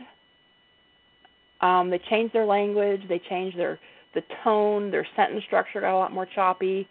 Everything was there was there was no dialogue because you're in a hellhound's point of view. Um, but it's still there were words that I'm like, how does the hellhound know what the fuck that is? And you just kept thinking it. And it was actually the more she changed the way she wrote her narrative to accomplish writing in a hellhound's point of view, the more jarring certain words were because like, how does a hellhound say that, think that, know that? What you know? It's like what? so it's it's it's a weird line to walk to to to go and give a an animal a point of view. Bramwell's POV would be this: Harry's not here. Harry's not here. I'm hungry. Harry's not here. I want Harry's food. not. Oh, I'm hungry. I have a hard enough time giving a little child a point of view. Oh, there's that weird creature. Maybe she'll take me to Harry. yeah. There's Harry. That is Bramwell's point of view right there. I'm hungry. It wouldn't Harry? last for very long. but for me, you know, for me, writing a child like that, it's like, well, kids don't speak like that. If I'm writing a three-year-old, what would a three-year-old say? they would say, "When can I have my milk and cookies?" What do they think? When's Daddy getting home? I don't want to write in a three-year-old's point of view. no, no. You know, so it's just. I'm hungry. This, this also could be a function of the fact we've talked before that I go, I have a really deep narrative, so I. I sit there. I, I get really. I can't. I can't write a three-year-old's point of view. because I the would pool's try not to get, deep enough yet. yeah, I'd be like, I would try to get deep into the third, uh, third, three-year-old's narrative, and I'm just like, there's nothing there. There's no narrative for a three-year-old. it's like milk and cookies, nap. I don't want a nap. Cheer- I mean, there's nothing there. Cheerios, potty, nap. Dora. yeah, exactly. Maybe a little bit of Winnie, um, uh, Winnie the Pooh with their parents' you know.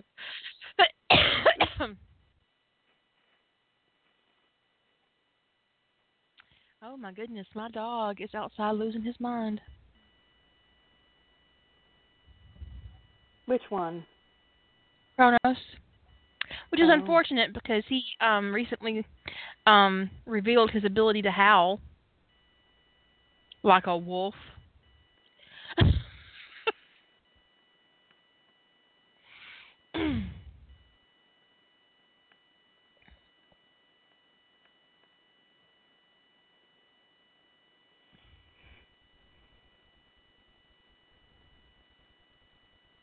he barks at me when I don't pet him. I've never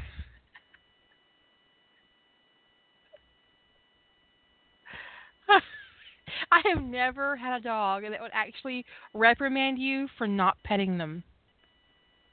I mean, it is like serious. How fucking dare you not pet me, bark?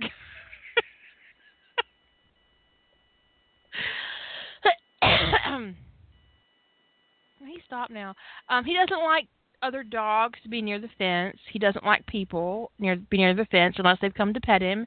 He doesn't like turtles or rabbits or possum or squirrels or birds.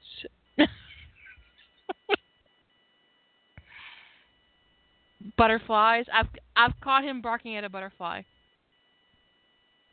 My, my sister had this Maine Coon for a while that would, um, I don't remember if it was male or female. You think I remember these things, but I don't. And I think it, oh, it was a female. And she would come in, and she would, when she, and you didn't mess with her when she didn't want it. But when she wanted, she would come up to you, and she would flop over backwards.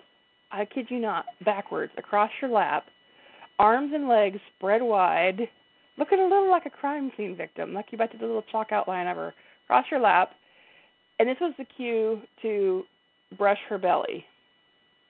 And she was a huge cat. So this was brush my belly pose.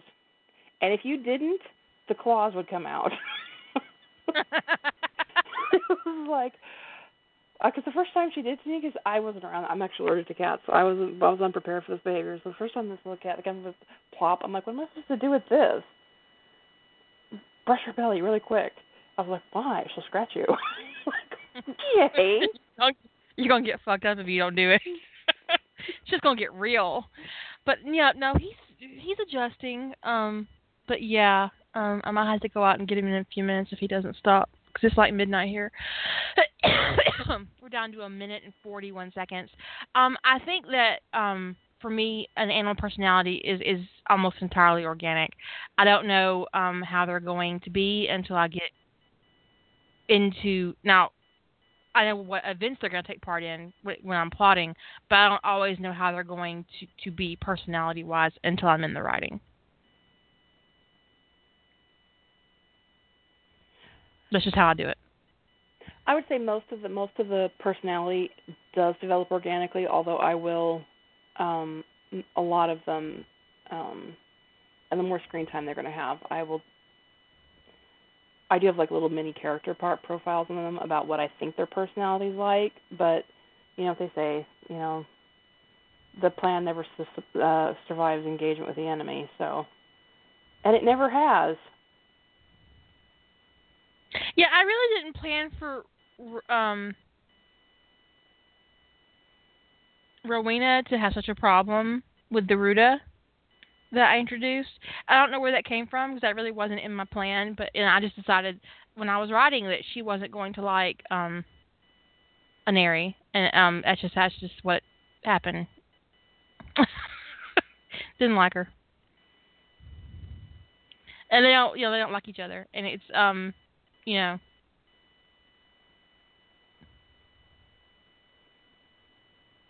I have no. It, it it wasn't planned. It's just what happened. Anyways, I'll catch you guys later because we're out of time. Night. Say good night.